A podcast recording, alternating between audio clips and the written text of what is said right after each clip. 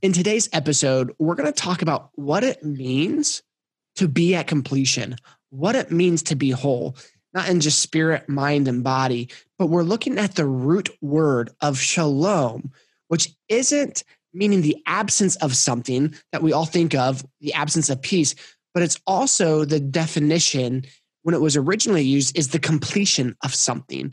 And so we take that identity, we take that understanding and we apply it towards what we're going through today. And in my life, struggling with anxiety and my sonship with God over me being a sinner and the things that I felt like have been missing because I haven't been in completion with God and how I can understand tendencies better and understand relationship better. And we talked about how intimacy plays a big part of that and how to change one's intimacy. We're going to have to learn and understand how to change our mindset and what we're feeding ourselves so that we can identify more with being a child of God than identifying with being a sinner. You're not going to want to miss this episode. Enjoy the show. Today, on the whole person mindset, we're interviewing my pastor, Jonathan Rivers. He has been the lead pastor at Destiny Church going on four years now. And through this time, he has been married, he has four sons. And man, I don't know how he handles four boys because I have three. But anyway, he's a pastor, he's a friend of mine, but he's also really, really smart and a good businessman and leader. You are. You're laughing. Okay. It's true. And so, anyway, I wanted to welcome to the show my friend, my pastor, Jonathan Rivers. Pastor Jonathan, hey, how are you? I'm good, man. How are you doing? Doing well, doing well. Well, hey, I, you know, you had a message on Sunday. And what's funny is like, I think we've had this conversation many times where it's like, oh, hey, I want to do a podcast over that. Mm-hmm, and we mm-hmm. just never do. But this one, I really wanted to to do because it I felt like it hit home with me on multiple levels. And one, I wanted the audience to hear it, but I also wanted to go a little deeper. Yeah, sure. And your message was over the the word shalom, mm-hmm, which yeah. is peace in in the Bible. And you talked about how shalom has been a word that has lasted thousands of years through different translations, through different, you know, associations with words and new changes. And I wanted you to first, I guess, with the audience, share just the historical context of the word shalom, because then I want to bring it back to some other things here in a second.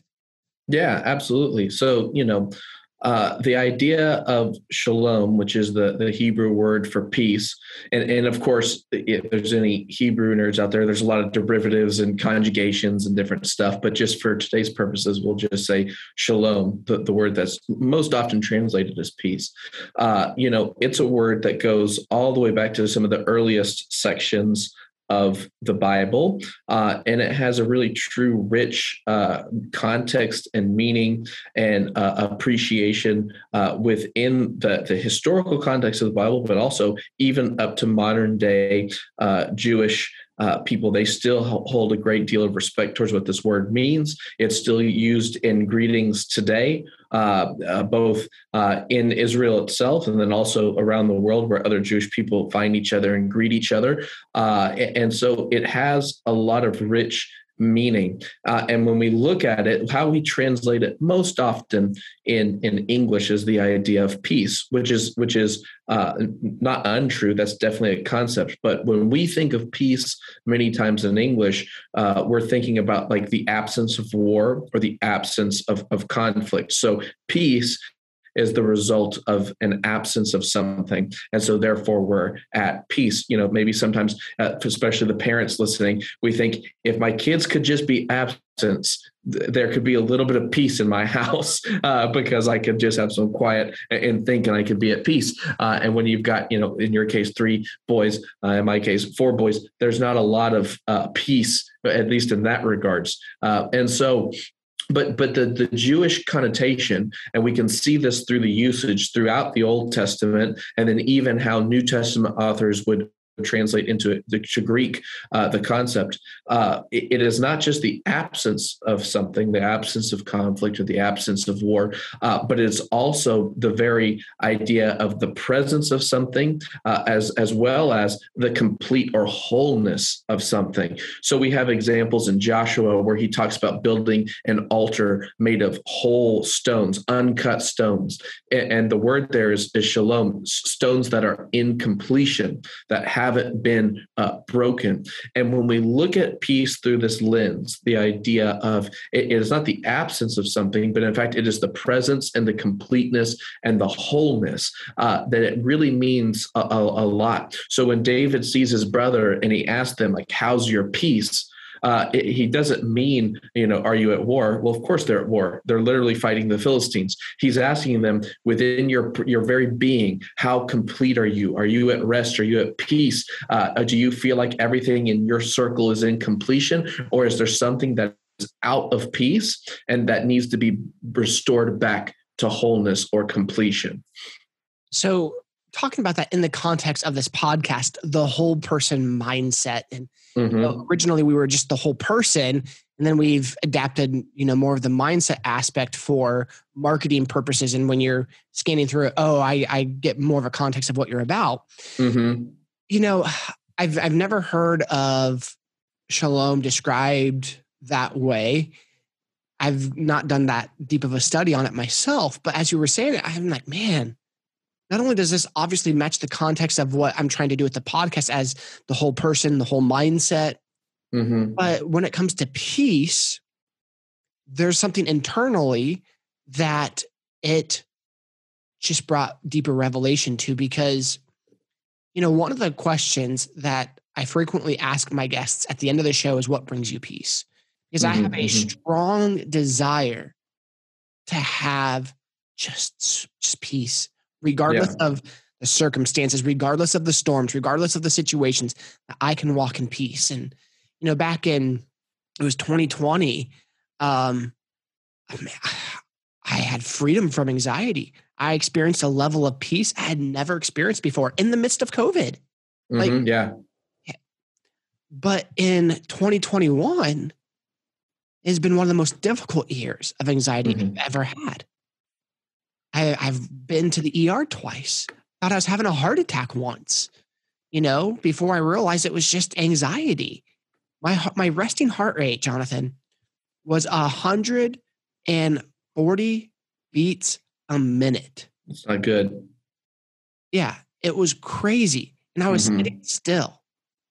And so, what I did not realize is that like my, my peace was being robbed, and I didn't understand this. And so in the last podcast, I interviewed a guy, and you know, one of the tendencies that I have in my life is to have anxiety, where my mm-hmm. heart rate will get up, and and there's just an overall lack of peace. And he wanted to dissect that more, so sure, I did. And what what it came down to, what I think it is, is man, you know, I'm I'm I'm even ordained myself. And so what, when I say this, it's really funny. Like, I know that God is all loving. He's mm-hmm. caring. He's not out there to just hit me with a hammer and smite me. I know that. But for some reason, I still identify myself as a sinner and not a son. Mm-hmm, every mm-hmm. time I do one small thing, I've screwed up and just another way for God to just be disappointed with me. Sure. And when I'm looking at that at the core, I'm wondering if through that is causing a lot of anxiety because I don't feel good enough. I don't feel like I can achieve enough. I, I don't feel like I can make enough. Like I just don't feel enough. Mm-hmm, mm-hmm. And so I've been praying about God, show me, show me what it means to to live in peace and to live as a son mm-hmm. and not a sinner. Yeah. And then this week we have your message, and I was like, oh my gosh, part of it is I, there's this area that I'm lacking. I'm not, I don't feel connected. I don't feel that I'm whole. And I wanted to dissect this conversation in terms of the message that that you brought. Yeah, no, I, I think that's great because here's here's the thing, in our life, and the Bible is is is very uh, open about this. Once you are in Christ, like once you accept Jesus, it doesn't mean that you never have any trouble, and never doesn't mean that you never have any issues or or tribulation uh, or issues uh, that you that you create for yourself. It also doesn't mean that other people won't create issues for you. I mean, we know this. Sometimes I make bad choices and I deal with those consequences, and then sometimes someone else makes a choice that affects me, uh, and I get negative results of that. Like we we all experience that. But what it talks about is is that if there's something that removes the completeness or the wholeness, our peace, uh, we have the ability to get it back. So in in the Old Testament, when shalom is used as a verb, uh, the most simple translation would be to bring back to completeness or wholeness. Like when you shalom something, you're bringing it back to the state of completion. And the reason that's important, because I feel like that puts in context the idea of what Jesus shares in John chapter 14, verse 27, when he says, Peace I live with you, my peace I give to you, not how the world gives do I give to you. Let not your heart, heart be troubled, neither let it be afraid. When he's talking about peace, he's not talking about the absence of problems. He is talking about a completeness and wholeness that we can experience as followers of Jesus. Um, and, and, that there's the when he says let not your heart be troubled neither let it be afraid this is one of the the few negative commands that god ever gives that jesus ever gives. Jesus is many times love god love others you know all these different things. They're very positive things. This is one of the few where he says don't let your heart be troubled. Don't do something. Allow yourself to remain in peace. If you're out of peace have your peace restored. Do do whatever it takes to find that peace to restore, to bring wholeness and completion back. And the New Testament authors, the the, the apostles, uh, whether it's Peter or Paul or any of the other guys, they really latched on to this. And so that's why they wrote verses like Romans 5 1, where it says, Therefore, since we've been made right in God's sight by faith, we have peace with God of what Jesus Christ our Lord has done with us, but because of what Jesus Christ our Lord has done with us. So we are at peace with God. That doesn't mean, to your point, well, I'm doing okay right now, so he's not going to come and sledge me over the hammers. That's good. There's actually more than that. We are at this complete oneness, unity, wholeness, perfection as a, as a result of what Jesus did for us. So, because of his complete life, because the only whole person that's ever lived is Jesus, and he lived a whole, complete, uh, peaceful life, he gave that as a gift to me. So now I'm in at peace with God not because of my actions, but because of Jesus's actions, which then is what goes into what you're talking about. It's no longer about did I do enough to be at peace with God? Have I given enough to my church? Have I served enough? Have I attended enough? Have I been good enough husband or a good enough father or earned enough money or won enough souls for the kingdom? Uh, it, it's not about that. That's not the basis of your peace. The basis of your peace is the peace that Jesus gave to you. And as a result of being in completion, and from that place of wholeness, God allows us to live this life, the best life that we're called to, and to partner with Him and being able to, to show that love and that goodness to others uh, and that truth to others. And so uh, it, it all comes from the idea of it's not about me, it's about Him. And I am in complete standing right now. If I never do another good thing, I'm still at peace with God because that's what Jesus brought. And for me, as someone for who is kind of has a history of being um, an achiever or maybe like an overachiever or very works oriented, and uh, you know maybe even in some ways a recovering uh, Pharisee, the idea of achieving something is really important because then I can be like, look how great I am. But the reality of no, no, no, you you have achieved because what Jesus did, so you can rest in that peace is a complete it completely changed my perspective on what it means to be uh, so many things, including uh, a husband, a pastor, a father, and all that.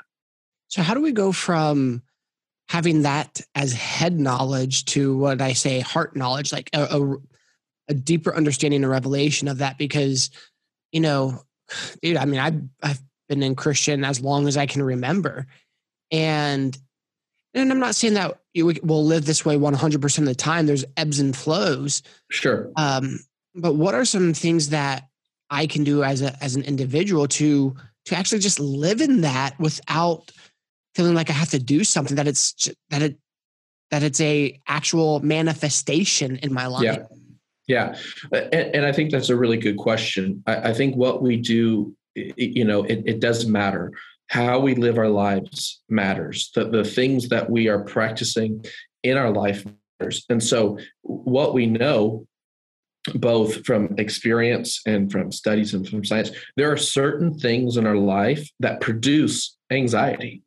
And then there's certain things in our life that are maybe neutral. They don't necessarily produce anxiety. They, they maybe don't bring peace. And there's certain things that are in our lives that can produce uh, you know, stress relief or or or peace or, or wholeness.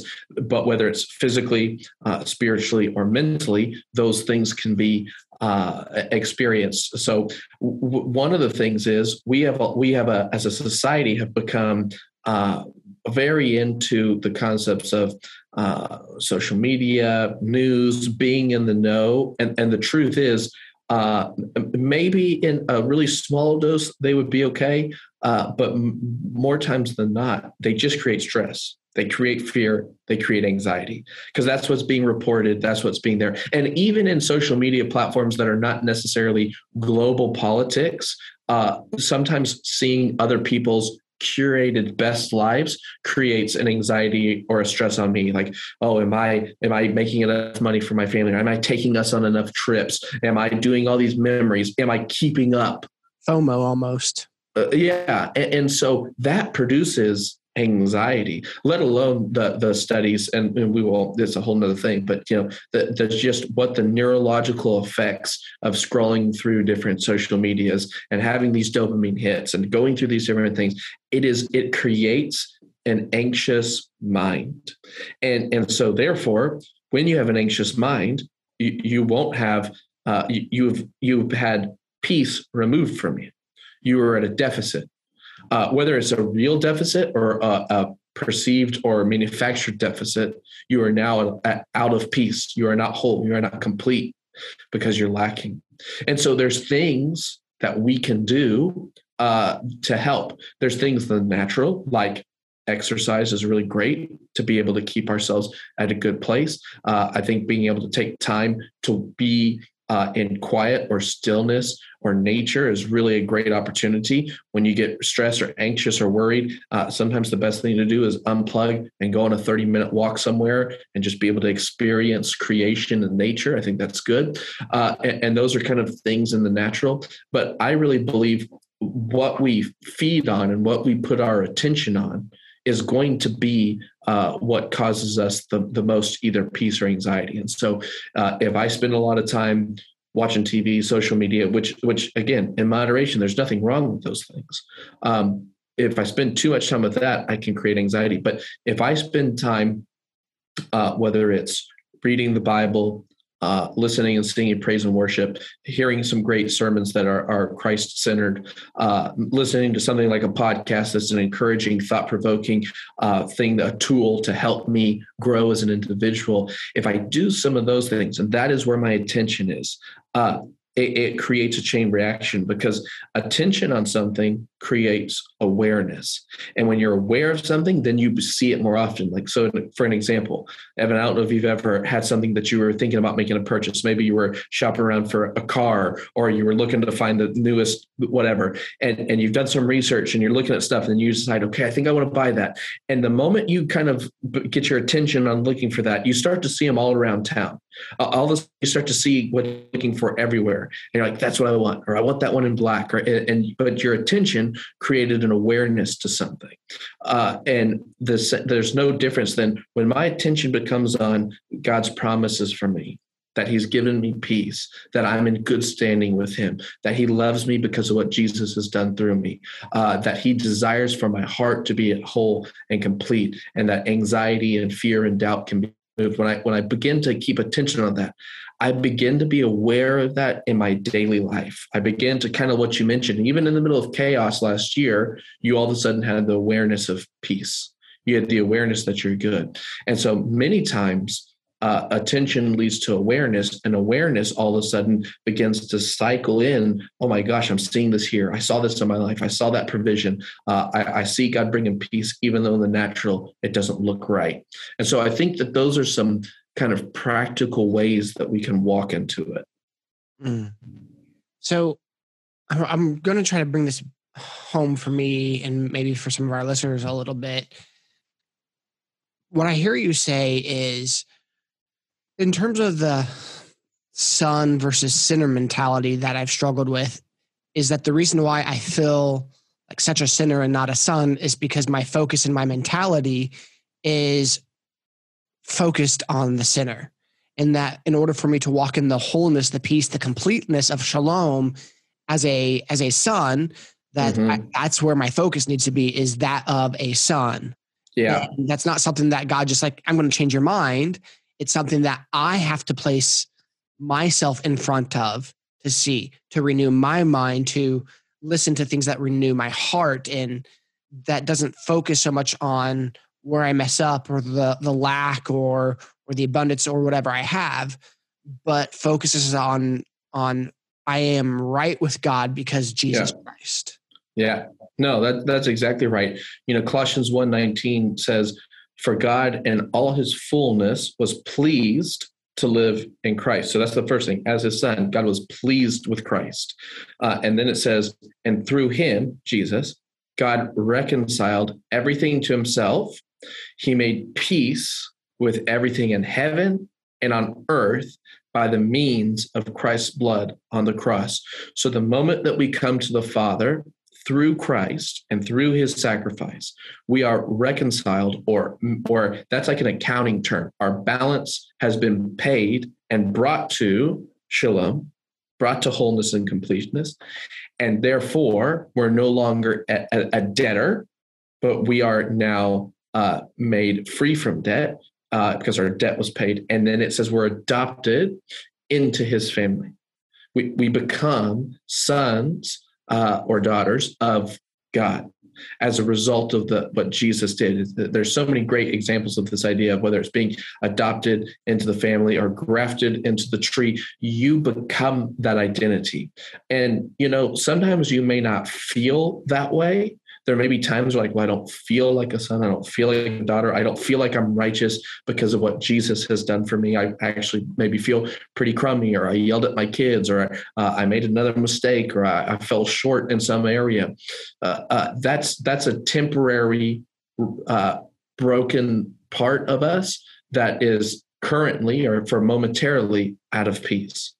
But Jesus's pr- uh, promise through the power of the Holy Spirit is that He can allow that to come and to restore you and to remind you of the truth of your identity as a son or a daughter, as someone who's made whole, who loves you unconditionally. And that idea of unconditional love is, is a game changer. When, when you realize He unconditionally loves you, it, changes how you do something. It, doesn't mean that you don't like sometimes and Paul dealt with this. Well, if, if I tell you that God loves you no matter what unconditionally, well then that's just going to make you go and sin a whole lot because then you can do whatever you want. And it's like, no, that's the opposite of what happens. From a place of unconditional love, you get the opportunity to go and to grow and to trust in the relationship that God wants to have with you. You know, the reality is, um, I'm married. We've been married for like 17 years. And the, the thing with me and my wife, Vivi, is I, I don't I don't not cheat on her because there's a rule in the Bible. I don't cheat on her because I love her. I love her and I would never want to hurt her. The reality is there's things in this world that I know I'm that are good for me and that are bad for me. And when it comes to my relationship with God, even though I know God will love me whether I do something or don't do something, I'm going to walk and strive to do what I think is most honoring in our relationship because one, that'll be what's best for me. But two, it's because I love God. I love God and I know I loved God because I've been loved by Him. Uh, we love God because He first loved us. And when we really grasp onto this identity, it totally changes our perspective. I, I, grew up for a long time believing I had I had to earn God's love. I had to be good enough. I needed to go to church enough, read my Bible enough.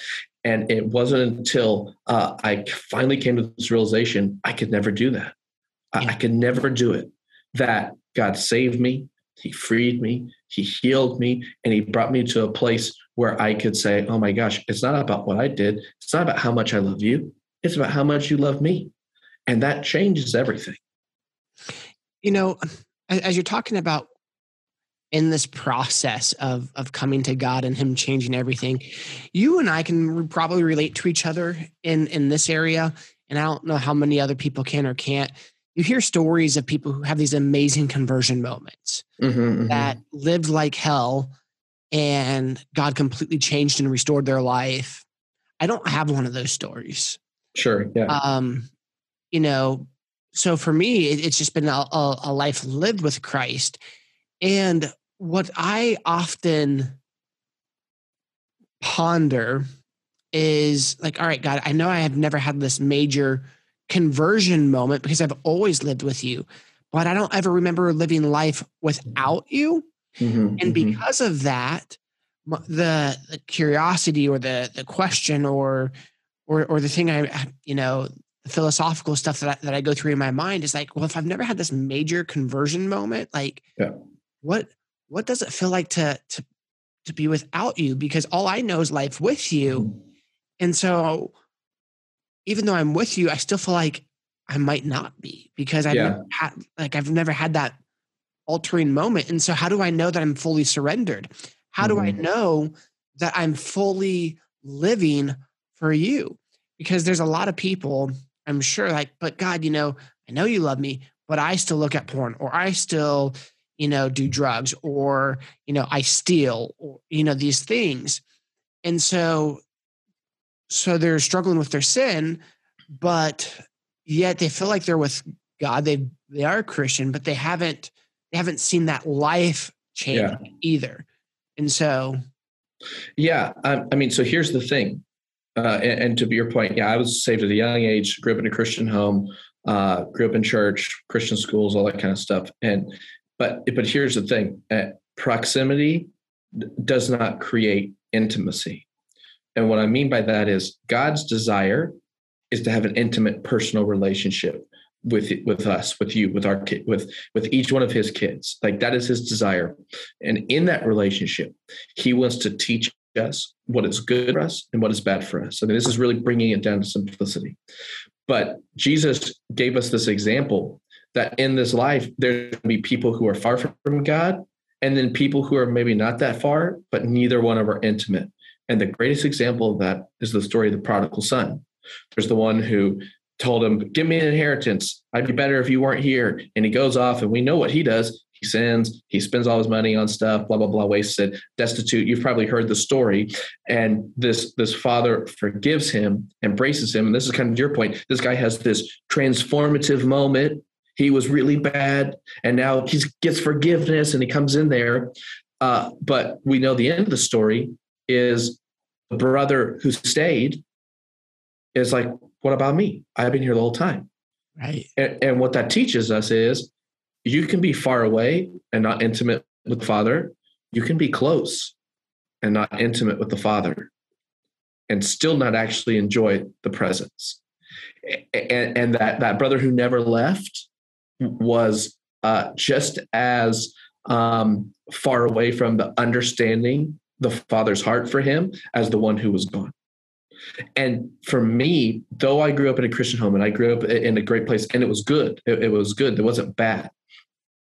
There was a season where I realized I've been in proximity to God, but I haven't been intimately involved with God because I haven't allowed Him to really rule in my life. You brought up the word surrender. I haven't allowed to say, you know what? Not about what I do, but what you do. Even Jesus prayed, not my will, but your will be done.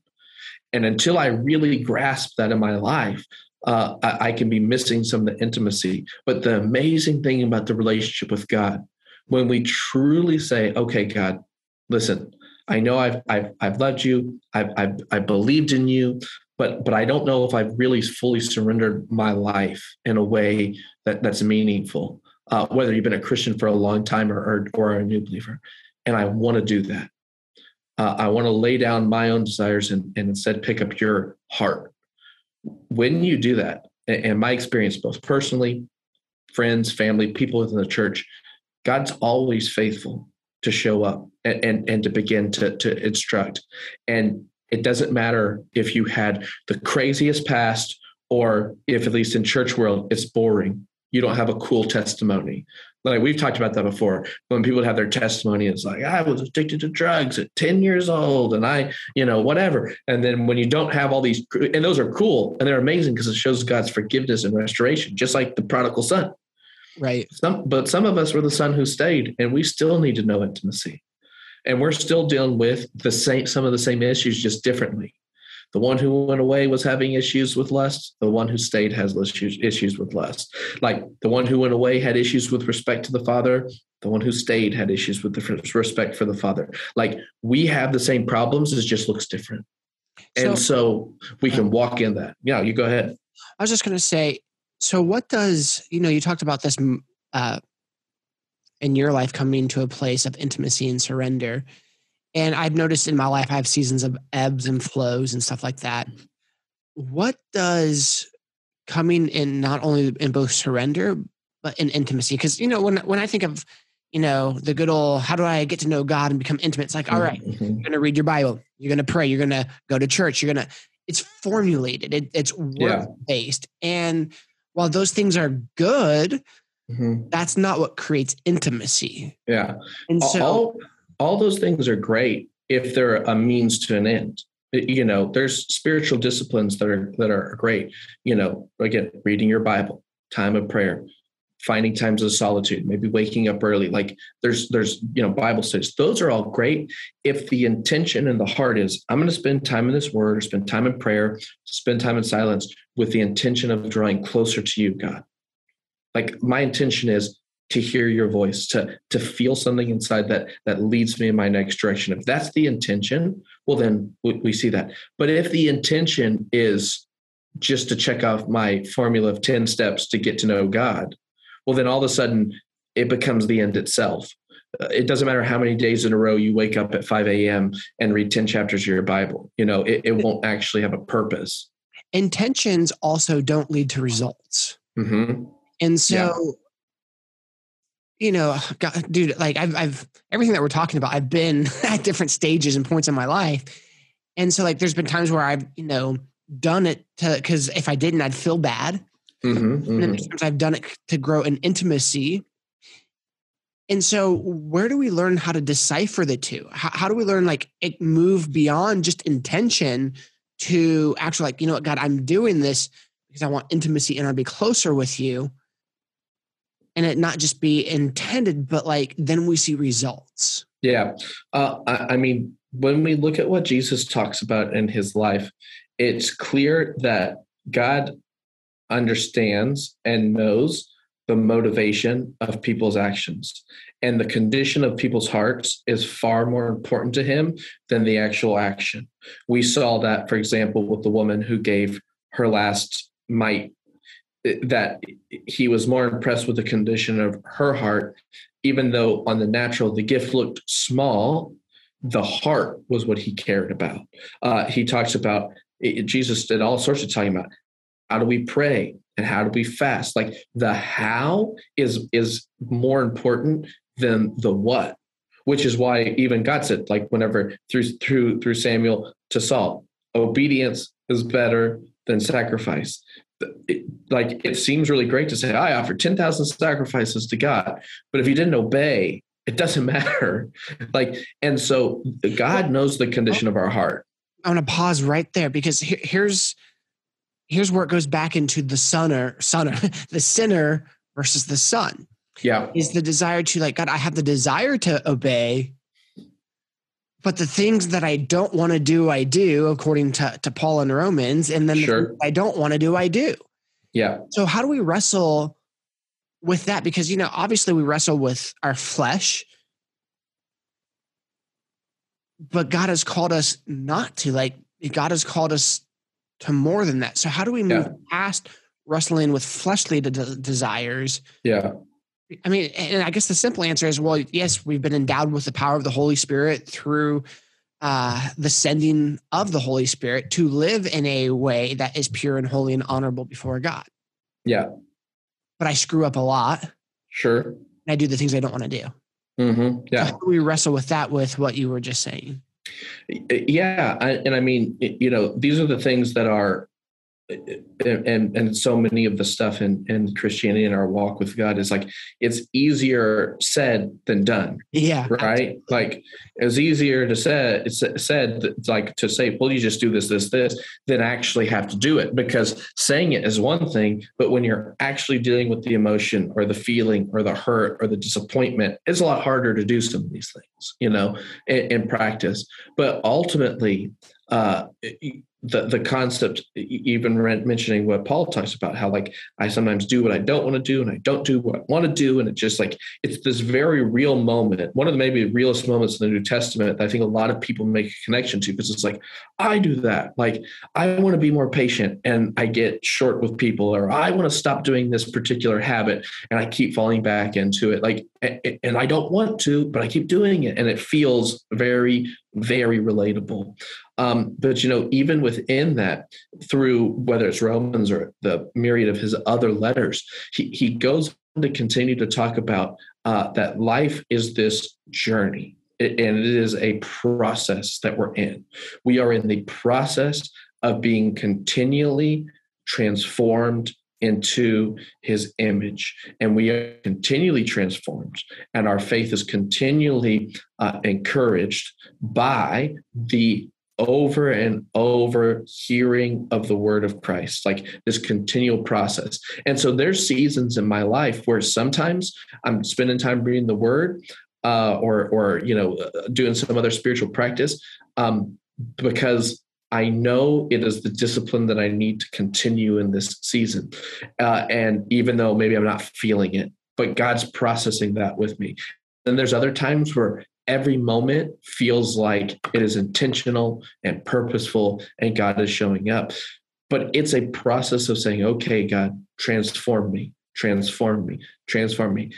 Not my will, but your will be done. And believing the truth of what God says about you as opposed to maybe what you think. So, as crazy as it sounds, even when you're in the middle of of of walking in like for example in patience like you're not being patient you're being short with your kids your spouse or employees it's like the spirit of god says that uh, patience is a, a fruit of of of the spirit and that's who i am and so even though even in this moment i may not be operating in it i believe that's my identity and i'm going to continue to strive for that and it just is a journey and the thing i can say it's not something that happens overnight Sometimes God will do something miraculous and he'll free you or transform you really quickly.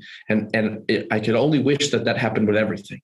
And then other things, it is a lifelong journey of surrendering your own will, putting down your fleshly desires, and allowing God's transformative power to work in your life. Uh, but it'll happen. Well, and I think the other thing too in this is what specifically Christ has redeemed. And, mm-hmm. you know, as you read through Romans, you know, we see that he's redeemed our soul. He, he's brought us in oneness with him. And we see that we still wrestle with the flesh, the, the desires of sin. We are redeemed from sin, and we are redeemed because Jesus paid the price. Yeah. And he also paid the price of death that um, our bodies face so that we can have eternal eternal life. So he's yeah. paid two things. But I think too where where this misconception is the death aspect for us of being redeemed comes after we die. Mm-hmm. Yeah. And the redemption of our mortal physical body isn't until after we die. And yeah. then after we die, then our our soul's already been redeemed. The sin has already been forgiven. But the flesh that we deal with isn't redeemed until after we die. Yeah. And so we're going to be wrestling with that aspect of our Christian walk until we do die. Yeah, you'll never reach completion, but it does give you hope in that it says that we can be transformed more and more into his glorious image with that ultimate completion being uh, eternity uh, you know life after death. But but until that time we can be transformed. And for some people it's like well no i just want to be done. There there is no done. And and the journey is part of what creates trust and openness and vulnerability and the thing we have to remember uh, and i know you know this too evan is that sometimes it is the very thing that we're walking through that we're allowing God to to to rule our life. That that season that transforms and that peace. It is that very thing that we get to share with others that encourages their faith, that builds their ability to, to trust God more, or to try again, or to give up a particular thing in their life that they need to let go of. That our testimony can be the thing that helps people in their journey of intimacy with God. Uh, and so that we can say, look, I used to deal with this. I used to have anger problems, and I may still occasionally get angry, but God has redeemed me and restored me and is still doing it. And if you deal with anger, I'm telling you, God can help you. And and and and that's just one example. But those are the things that I believe that when in Revelation talks about that the enemy is overcome by the blood of the Lamb and the power of the testimony. Like those two things matter, and they work together. The blood of what Jesus did, like to your point, is what made the way for me to be in relationship with God. And then the testimony of what God has done for me personally is the thing that encourages others to come along this journey. Yeah. Man, I love it. I absolutely love the message that you brought in this conversation because at the end of the day, we are a son, we are a daughter of God, and we are no longer, our identity is no longer the sinner. It's just we have to choose to take on that new identity. And I, I mean, that's something that that I think comes and goes at different points and times in our life where yeah. with. But I know for me, you know, I think I think going through this anxiety portion and the triggers of anxiety have helped me realize, you know what, when this tendency starts occurring, I'm out of balance in my identity with Christ. Yeah. And I think when we look at our lives, there's many other tendencies that we can like when I do this, it's because of something else is out of balance. Something else isn't complete. Something else is out of alignment. And when you go back to what that is and how you how that gets fixed, mm-hmm, mm-hmm. it then fixes the tendency. It, I should say fixes the tendency because we're always going to have those tendencies. Yeah, it, it's not like those tendencies will will go away because they're kind of hardwired into us. That's sure what we tend to do. But when they occur, instead of just accepting it as is, we need to go back to to the cause, the the the root, and how we can, in a sense, realign our intimacy and our thoughts mm-hmm. of who we are and the identity that we are in Christ. Yeah, and be restored back to shalom, back to wholeness, back to completion, uh, and that is a lifelong journey that is a lifelong process but that's also probably why if you really uh, especially in the new testament breakdown identity is one of the biggest topics, one of the biggest subjects is your identity. Your identity before Christ, your identity after Christ, your identity as a son or daughter, as a king, as a priest, your identity as a sinner before that. Like it is one of the biggest subjects and is one of the things that's put in many different ways, but it's because it is something that we continually question in our lives as we move on in this journey. You know, what, something as you were talking, I, I, I just had this thought. One of the major forms of identifying yourself as a child of God, Old Testament wise, if you were a male, was circumcision. Mm-hmm. And in the New Testament, one of the bigger conflicts uh, within Judaism is whether or not a man needs to be circumcised. Yeah. And what's, I think we even had a, I think you did a sermon series kind of over this too a while back. But the other thing too, like within Christianity, you know, there's things modern day that we look at that would, is in a sense, take the place of circumcision. Like, no, no, no, you don't need to do this to be identified with God. Right. You are identified with God. Period. Like you yeah. don't do said thing. I don't know. But I vaguely yeah. remember a, a, message series over circumcision, whether that was you or someone else I watched. No, we definitely talked about. Well, we we did a series where we went through a lot of the epistles, uh, and of course, like to your point, circumcision was a big uh, contention of the day, of the time in which they were written, and an issue that was being addressed. Uh, and and because there were some people who were believing that uh, if you weren't circumcised, then you weren't a, a believer, and, and, so therefore uh, that was a big ask, you know, for Gentiles to to come to faith. Uh, but you know, Paul and and some of the other you know founding uh, apostles, you know, basically talked about how uh, those circumcision served a purpose. Uh, it was just a foreshadowing of what God was wanting to do, and that our very uh, souls, our very f- human flesh, when we accept Jesus, are circumcised, uh, and and as a result of that, uh, we've been set apart and marked as different uh, as as a result of having accepted the sacrifice of Jesus and and having the Spirit of God uh, come upon us. Like that's the result of it. And so, yeah, it, it's a, a, marker in our life of of how we live, and it should be the one of the things that reminds us: I may not be perfect, but I am this. And, and, that was the intention. The Jewish people were supposed to remember I'm not perfect, but I am a Jew, and therefore God loves me. I'm His chosen people, uh, and so that was that was the intention of the physical reminder, uh, and sometimes the spiritual uh, aspect is what we have to kind of keep our eyes on that identity as well. So for people who really enjoyed this conversation and want to find out more about you or connect with the church, how or connect with you, how can they do so? Yeah, uh, I mean, you can always go to our church's website, destinychurch.com. Uh, we have a bunch of different sermon series and links to podcasts and stuff. You, you can check that out and, and uh, you can connect that way. Or uh, I'm on Instagram, jonathan.rivers. Uh, I'm not like particularly uh, awesome, cool on Instagram, but I'm on Instagram. So, you know, that you can connect with me there. I do check it. So that's a way. Awesome. Well, Pastor, thank you so much for coming on to the podcast today. Have a great day. Hey, Evan, we love you. Have a good one, man. You too. Take care.